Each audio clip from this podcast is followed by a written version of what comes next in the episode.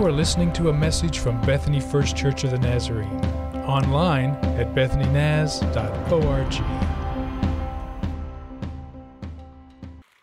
Well, good morning, church. It's a delight to be back home and to be with my home church, and even more than that, it's great to be in a live service. This is the first time that I've been in a live service in 4 months. I've done lots of services online and by video, but to be able to worship in long pants is a really good thing. I'm enjoying that. And thanks to Pastor Rick for the invitation to be here. Pastor Rick and Annette are taking a few days of much-needed rest with their family, and we pray for their restoration and for their renewal. I've talked to a lot of pastors during this season of COVID, and I can tell you that it's never been harder to be a pastor than it is right now. And there's not one thing that's easier about being a pastor today than it was 4 months ago. And that's a burden that all of our pastors here at BFC carry, and I hope that you're praying for them and their wisdom and their strength and their creativity. That's it's something that sustains them. So Pastor Rick and Annette, if you're watching, we love you, we pray for you, and look forward to having you back here soon. I would invite you, if you would, to take your Bibles and turn with me to Isaiah chapter 62. That's the Old Testament reading, Isaiah 62, and then I want to read from Ephesians chapter 6 for the New Testament reading. I'm talking today about the topic, the praying Christian, which seems kind of like an odd thing to say, because shouldn't it be obvious that all Christians are praying Christians? Well, let's talk about that. Would you stand with me as we read, first of all, from Isaiah 62, and then from Ephesians chapter 6. O Jerusalem, I have posted watchmen and watchwomen on your walls.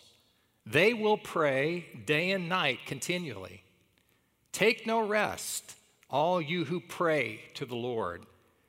Give the Lord no rest until he completes his work, until he makes Jerusalem the pride of the earth. And now let's look at Ephesians chapter 6, verse 18.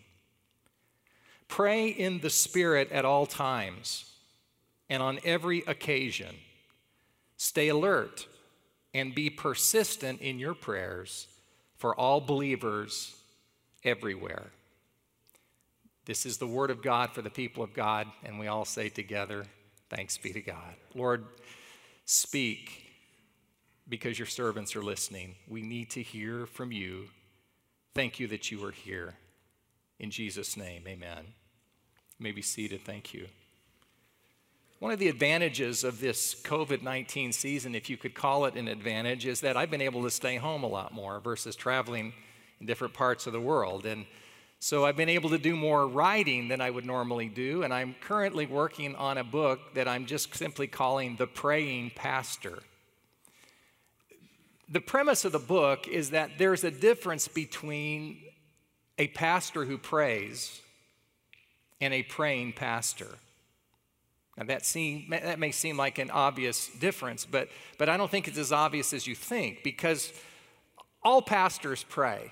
We know that's in their job description. Pastors pray at potlucks, at football games. They pray at weddings, at funerals. They pray for baby dedications. They pray over the phone. They pray in hospital rooms. Pastors pray all day long in various ways. But being a pastor who prays isn't necessarily the same as being a praying pastor. A pastor who prays is someone who wakes up in the morning and they say, God, bless my day, be with this person, be with that person, and then help me to make good choices. And then they go, and primarily they rely on their abilities and their instincts, and they rely on their intuition and on their aptitudes, and God helps them with that. But that's different than being a pastor who is a praying pastor, someone who lives continually in a state of prayer, in a state of dependence, and counting on God to speak in every situation. And I mention that because if I have one regret after having pastored three different churches over the course of 18 years, including this church, which I love dearly. If I had to tell you which pastor I was, a pastor who prayed or a praying pastor, I would have to confess to you that I was the first one. And I wish I could tell you something different. It wasn't that I was intending to be disobedient. I was growing in my understanding of prayer, but that's primarily, except for a few seasons here or there for my family and seasons in the church, I think I would be more on the pastor who prayed side. And one of the problems with living with that reality and what I would do differently, I think, if I ever pastored again, is that I don't know what could have been. I don't know what might have been if I had been a praying pastor on a consistent basis versus a pastor who prayed. And the same is true for us as Christians, that there is a difference between a Christian who prays. Every Christian prays. That's an assumption we make. But that's not the same thing as being a praying Christian. And part of it has to do with this issue of control. When things are out of control, we tend to be more of a praying Christian, and because our level of dependency changes. Now, let me tell you make another confession about being a pastor. I could change the course or trajectory of a church in about 1 month if we had to.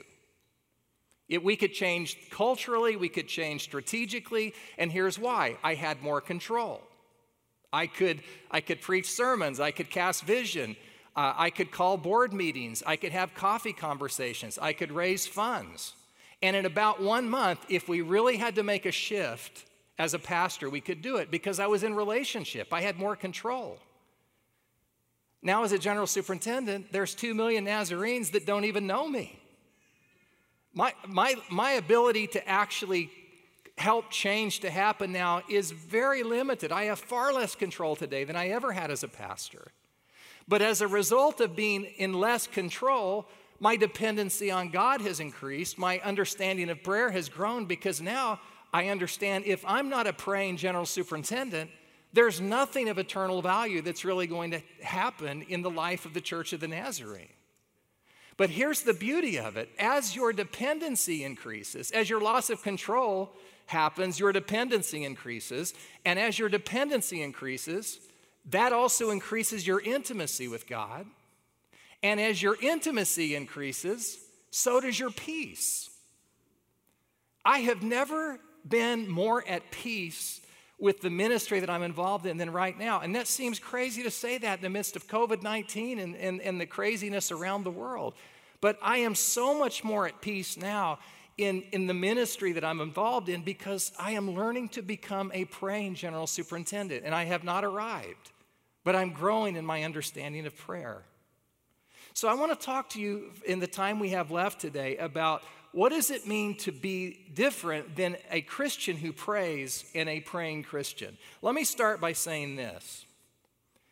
The topic of intercession is kind of it can be a tough one to talk about because of people's perception. And maybe it was just me, but for a long time, and even as a pastor, I felt this way sometimes. I thought intercession was needed. I desired to have it. I wanted people to be interceding for me. But I thought the ministry of intercession was actually for two kinds of people. I thought it was for old people, and I thought it was for monks. People who had 5, 6, 7 hours to pray every day, and while the rest of us who actually had to live our lives and who had to get things done, that we kind of counted on those other people to cover us in intercessory prayer. But I've discovered that intercession is something far different than that. To intercede for someone means simply this. It means to act in behalf of or to stand in the gap for someone else.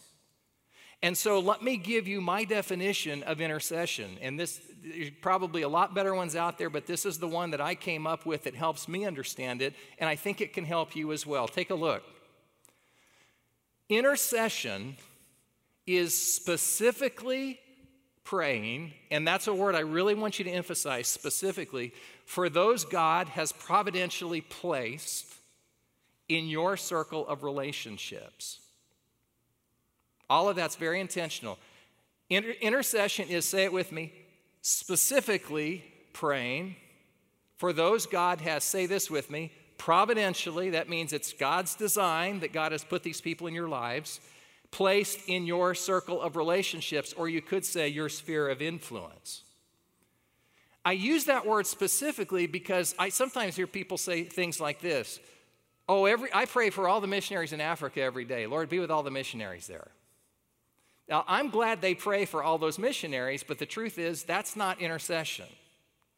People who say, I pray for all the hungry children in India every day, and I'm glad they pray for hungry children in India, but praying for hungry children in India is not intercession, and here's why.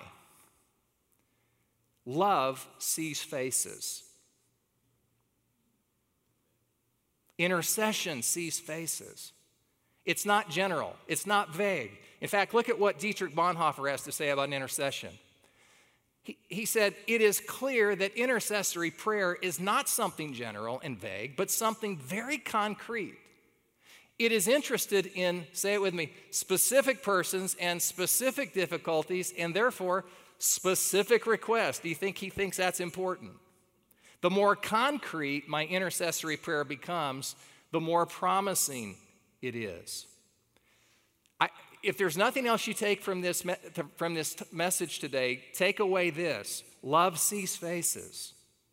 When you're praying for someone in an intercessory way, you are bearing the burdens of their life and their heart on yours in a way that you can help them carry that burden. It's in getting into their life, because here's two things that happen when you are praying in an intercessory way for another person, and we'll talk about why that's important in just a minute. But first of all, the gift of intercession brings discernment to you. There is a difference between knowledge and wisdom and discernment. You don't have to be a Christian to have knowledge. You just have to get an education. You just have to read a lot of books. There's a lot of really smart people, much smarter than me, that aren't believers, that have a lot of knowledge, but it doesn't mean they have wisdom. You don't have to be a Christian to have wisdom. You just have to be paying attention to life. You just have to have some common sense and learn from life experience. And I believe that all wisdom does come from God, but you don't have to be a Christian to have wisdom.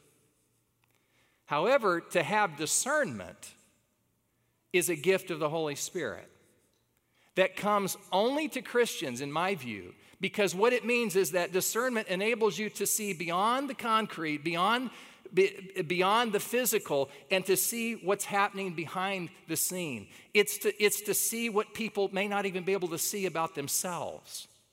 It's to become aware of needs that another person has and to know how to help that person that you could never gain in any other way except that you are involved in intercessory prayer. Intercession brings discernment.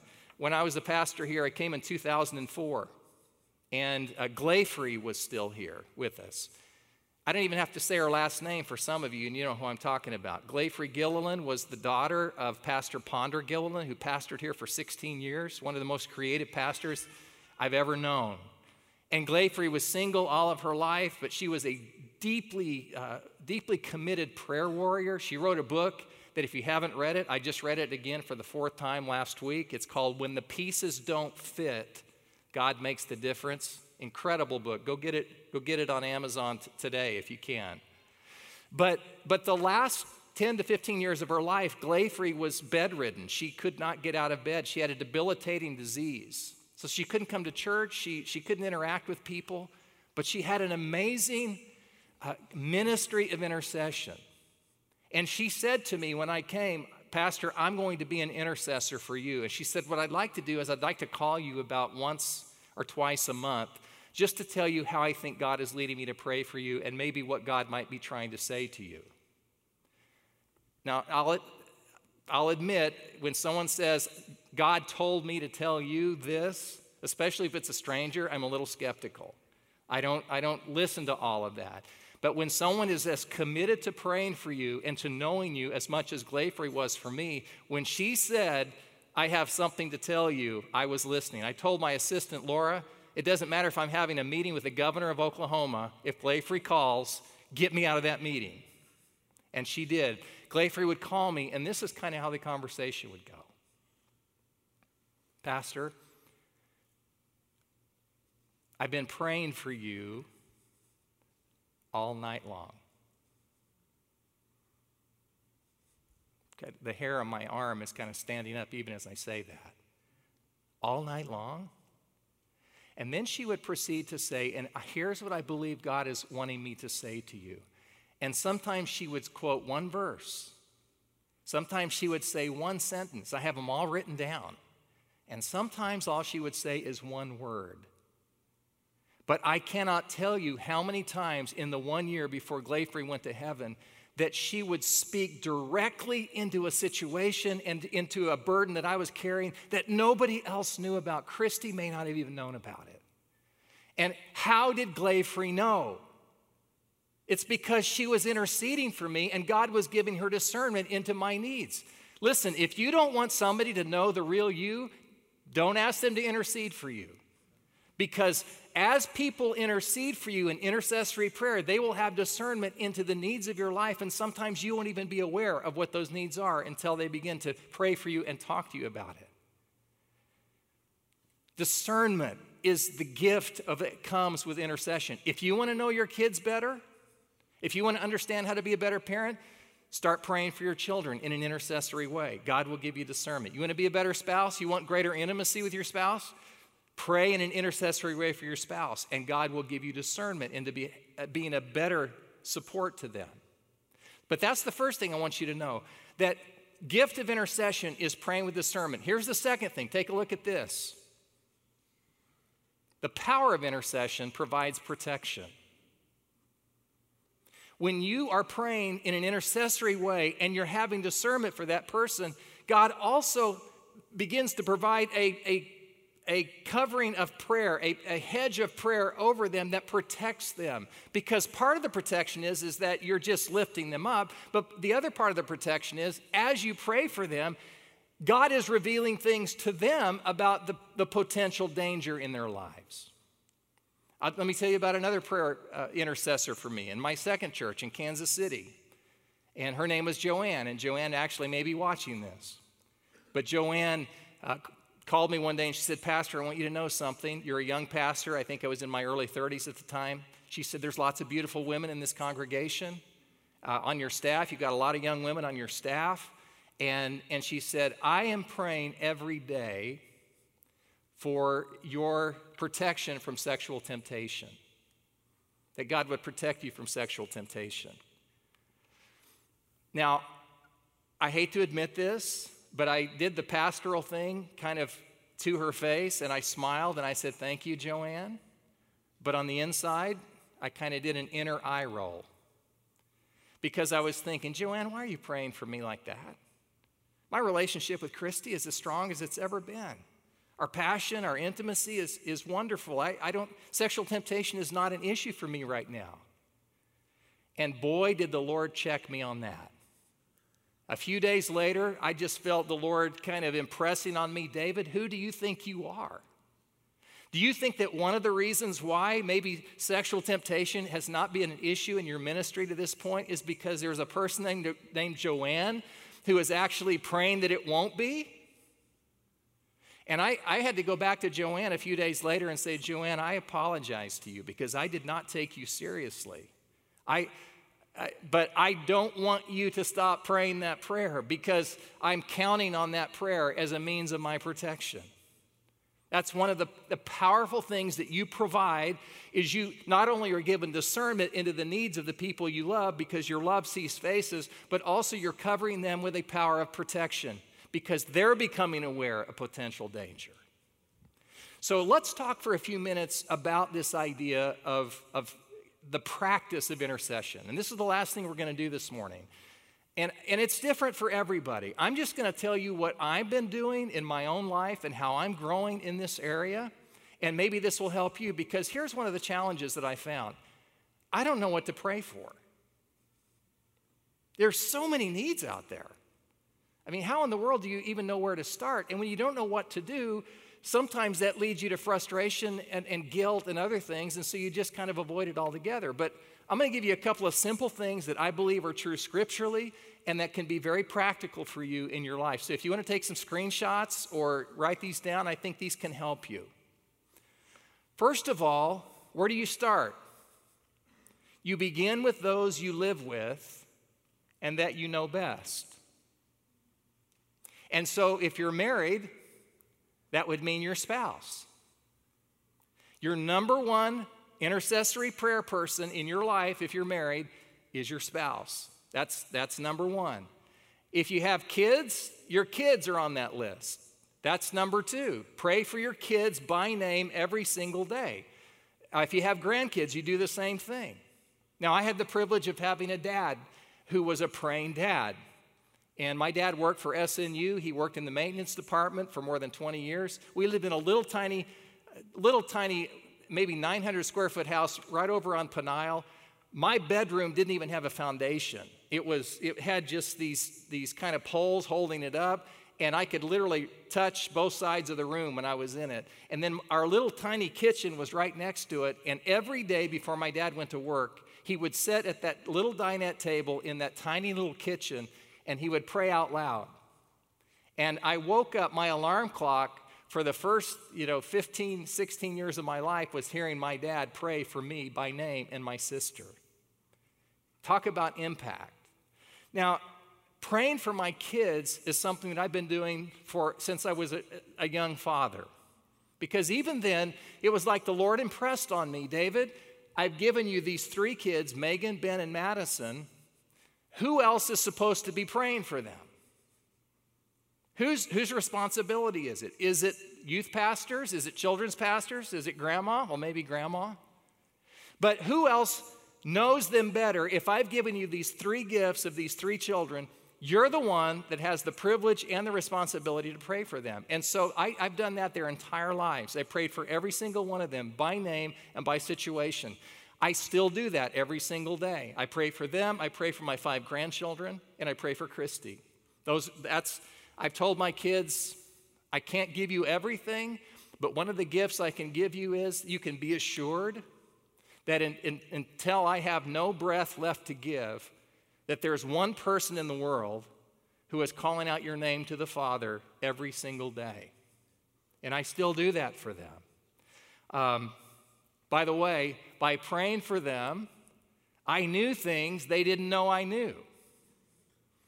So maybe that's the revelation. You don't have to have social media to know what your kids are doing. You just have to pray in an intercessory way for them. And the Lord helps you discern.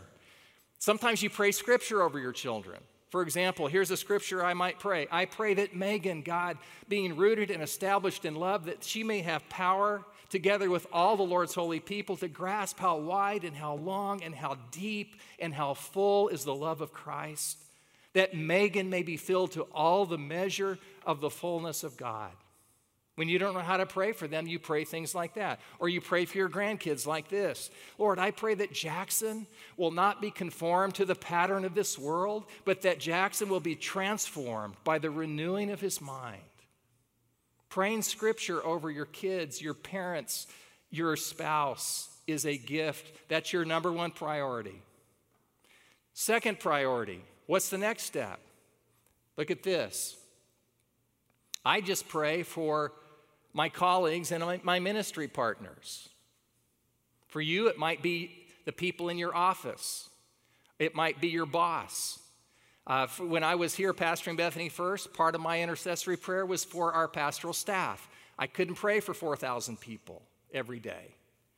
Maybe some pastors do, but I didn't do that. But I did pray for Lewis and Rita. I prayed for Harlan and Barbie. I prayed for the staff and their children. I still do that today. I pray for the 6 general superintendents. I pray for their spouses. I pray for their kids. Pastor Rick probably prays for the church board. Whoever that is, the teachers you work with, your colleagues. Maybe if we're in banking like Clay is, maybe it's you pray for your customers. You pray for the people in your sphere of influence. And it's not hard to do. You don't have to pray for every person in the world. You just pray for those God that has brought into your sphere. So pray for your ministry partners. Pray for people closest to you. I'm going to give you 2 more. And as we get into these, These last two are going to be different, and I really want you to hear these, because the first two are kind of obvious. The second two may not be as obvious, but this is one of the things I'm learning. Look at number 3. Pray for what is important to you.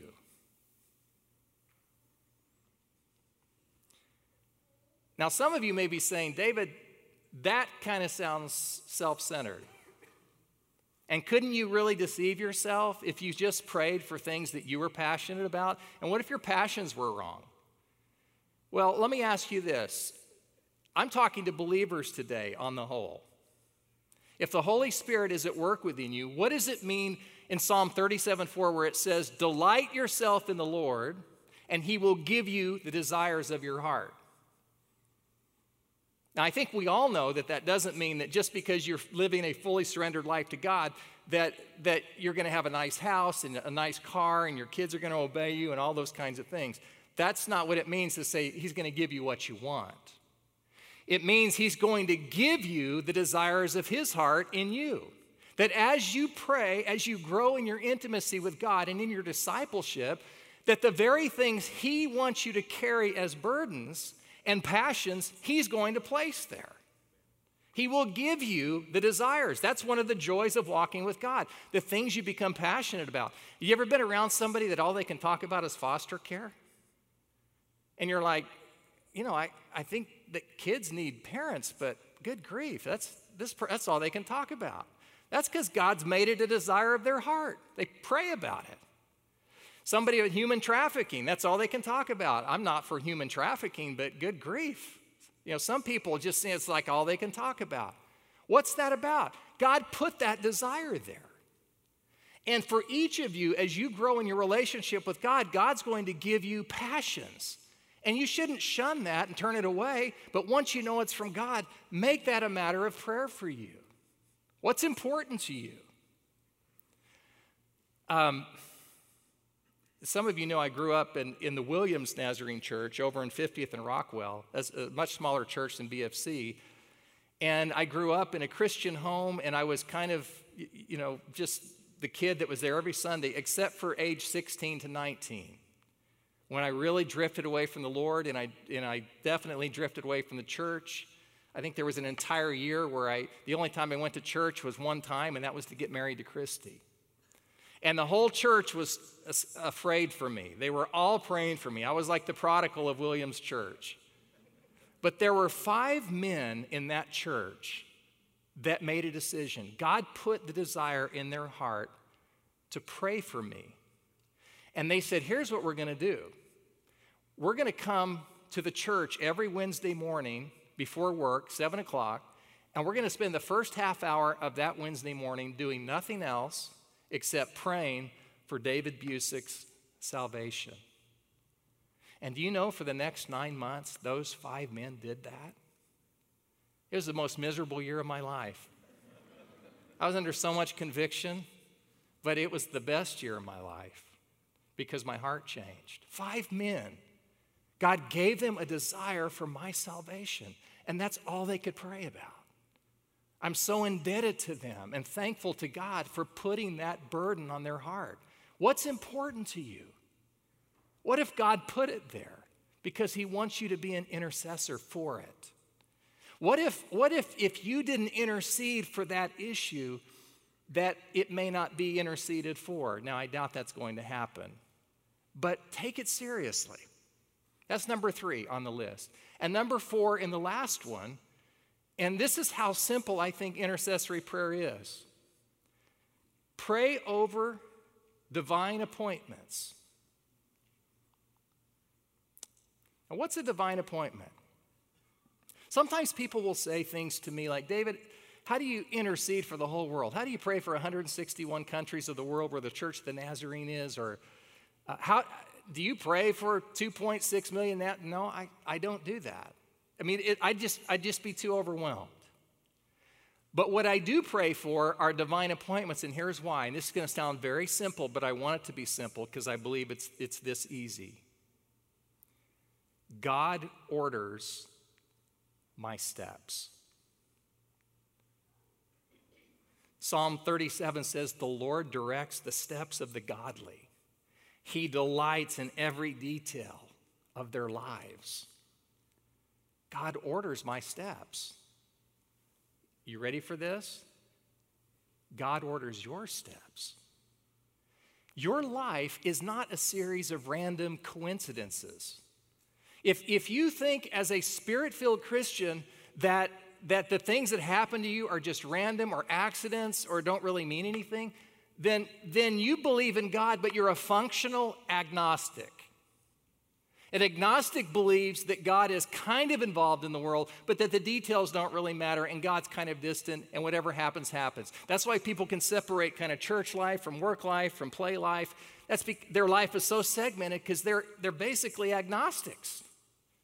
But if you're a Spirit-filled Christian, that means the Holy Spirit, the Spirit of Jesus, is in you, and He is actually ordering what happens in your life. It's not accidental. Now, I'm not talking about weird stuff. I'm not talking about, Lord, should I go to Cane's today or Chick-fil-A? Cane's, well, it's probably going to be Chick-fil-A, but I don't think God cares where you eat lunch.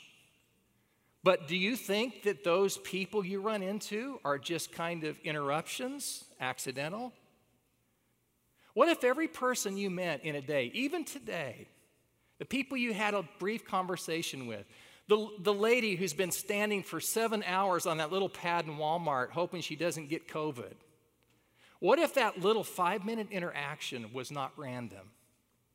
What if you were actually called in that moment, that God kind of intersected you with that person, and that your job wasn't just to be nice, but maybe it was to be some encouragement to her?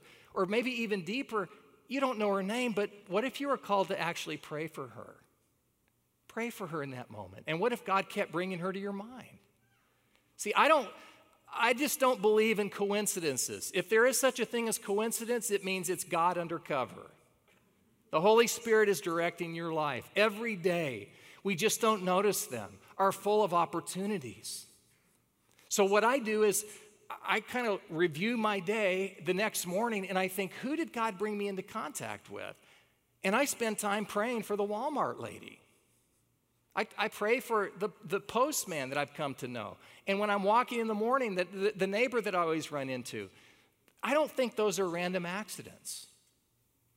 Now, how many of you know who Jim Deal is? Jim Deal is a retired general superintendent, one of my favorite people. He told me something one time that really helped me. I think it'll help you too. He said, God speaks to you through checks and through prompts. Now, here's what a check is. A check, he said, is a red light. That's where it says, stop, David. Don't say that. Don't act that way. That's not a Christ-like spirit. It's a check in your spirit. David, don't tell that person that thing. How many of you know the Lord sometimes protects you from saying the wrong thing?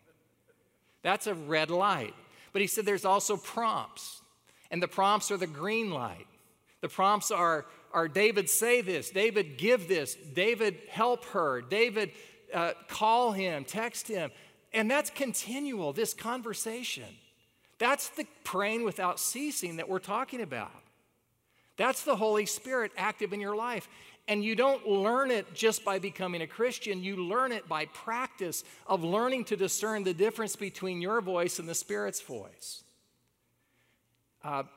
You say, David, how do you know whether I'm supposed to do something? What if I make a mistake? What if I misjudge what the Lord wants me to do or say to another person? That could happen. First of all, I think if your heart's right, that the Lord's going to cover a multitude of mistakes that you would make and use it in a graceful way. But here's 3 things I do. These are 30 seconds. Listen. Number 1, is it scriptural? God's not going to ask you to do anything that's against His word. God's not going to ask you to kill somebody. God's not going to say, go steal that, because that's against His word. Number 2, is it self-promoting? What's your motive in doing this thing? Sometimes we can do the right thing for the wrong reason. Am I just going to say this because I want that person to say, what a great guy David is? No, is it self-promoting? And number 3, is it persistent? Does it just keep growing in you till finally you can't quit thinking about it? And every time you go to prayer, you know what I'm talking about. It's still in your mind. Those 3 things together, to me, are a pretty good indication that's God's Spirit directing you. Have you ever been driving down the street and you see a guy in a pickup and you say, hey, that looks like Pastor Chris. That's not Pastor Chris, but it sure looks like him. And then you kind of keep driving along, and now all you can think about is Chris. And what if that persistence was actually the Holy Spirit's green light to say to you, why don't you go ahead and pray for Chris? This is a divine appointment. You don't know what Chris is going through, but pray for him. And if it stays persistent, maybe you need to send him a text. I don't think those things are random. I think that's how the Spirit covers intercessory prayer. I was in Africa 4 months ago, and I was having breakfast. I was eating my omelet, and God brought to my mind Pastor Steve in California. I hadn't thought about Steve in years. A guy who's pastored the same church for 25 years. He pastors an urban church. He's an outstanding pastor. But now, in the middle of my omelet, I can't quit thinking about Steve. So now I know that this is persistent. So I took a risk. It was 8 o'clock in the morning there, and it was like 11 p.m. where he was. But I sent him a text, Pastor, thinking about you today. I hope you're well. God's with you. Love you. In 15 seconds, I get a text back from Steve. He said, I can't believe you sent this to me. He said, and I'm not kidding, this is what he said. This has been the hardest day of ministry in 30 years. I'm sitting here trying to think, what am I going to say to my people tomorrow morning? And I was just full of doubt and full of fear, and I needed to be reminded that God was with me. And he said, your text did that. And we proceeded to have like a 5-10 minute text conversation, me in Johannesburg, Africa, him in San Diego. I give myself zero credit for that. But I thank God that God didn't let me give up on praying and actually reaching out to Steve, because it made the difference for him that night. I don't believe these are accidents in your life. And when you start praying for divine opportunities and you start praying, God opens doors that you couldn't believe. In fact, I have this theory, and with this I'm going to close. My theory is this. If every single Christian, if just you, just prayed about those people providentially placed in your sphere of influence and your circle of relationships, and you were just faithful to pray for the things that God put as burdens on your heart, and those divine appointments, if that's all you did, don't pray for the whole world, just pray for those things. What that would mean is that there would be a minute by minute, week by week, 24/7 prayer covering of the entire world. It would be an intercessory blanket of prayer that would never stop. This is your calling. And my prayer for you, what if BFC wasn't just a church that prayed? What if you were a praying church, learning new dependency on God? The control is less. The intimacy is greater. There's a joy and a richness in an intercessory prayer life, and that's what I hope for you. And lastly, the reason I know this is so important to God and to the kingdom is because, do you know what the Scripture says Jesus is doing right now? Jesus, the risen, ascended Christ who is coming again, the Bible says he's interceding for you. Right now, Jesus is praying for you, and he's praying for the world. And if the Son of God on his throne believes that deeply in the power of intercessory prayer, then we can grow into that too. I ask you to stand right now. Listen, this is a big week. Kids are going back to school. My goodness, if you're a parent, I can't imagine kind of the concerns you might have right now. Some of the fears. Those teachers are teachers who are here. This is a scary week for some of us. Lots of scary stuff, politics, disease. Let's become a praying people. Let's pray for each other. Lord Jesus, I thank you that you are with us. Thank you that you're teaching us to be a praying people. Lord, thank you for the lack of control that you're bringing into my life that's bringing greater intimacy and greater dependence on you. Lord, I release that again to you. Help us to learn to pray for our families, to pray for our colleagues, to pray for our passions, and to believe that you are working in all of those little details and divine appointments throughout our day. We trust you to help us become praying Christians.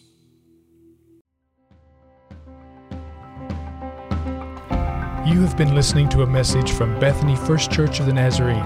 Visit us online at bethanynaz.org.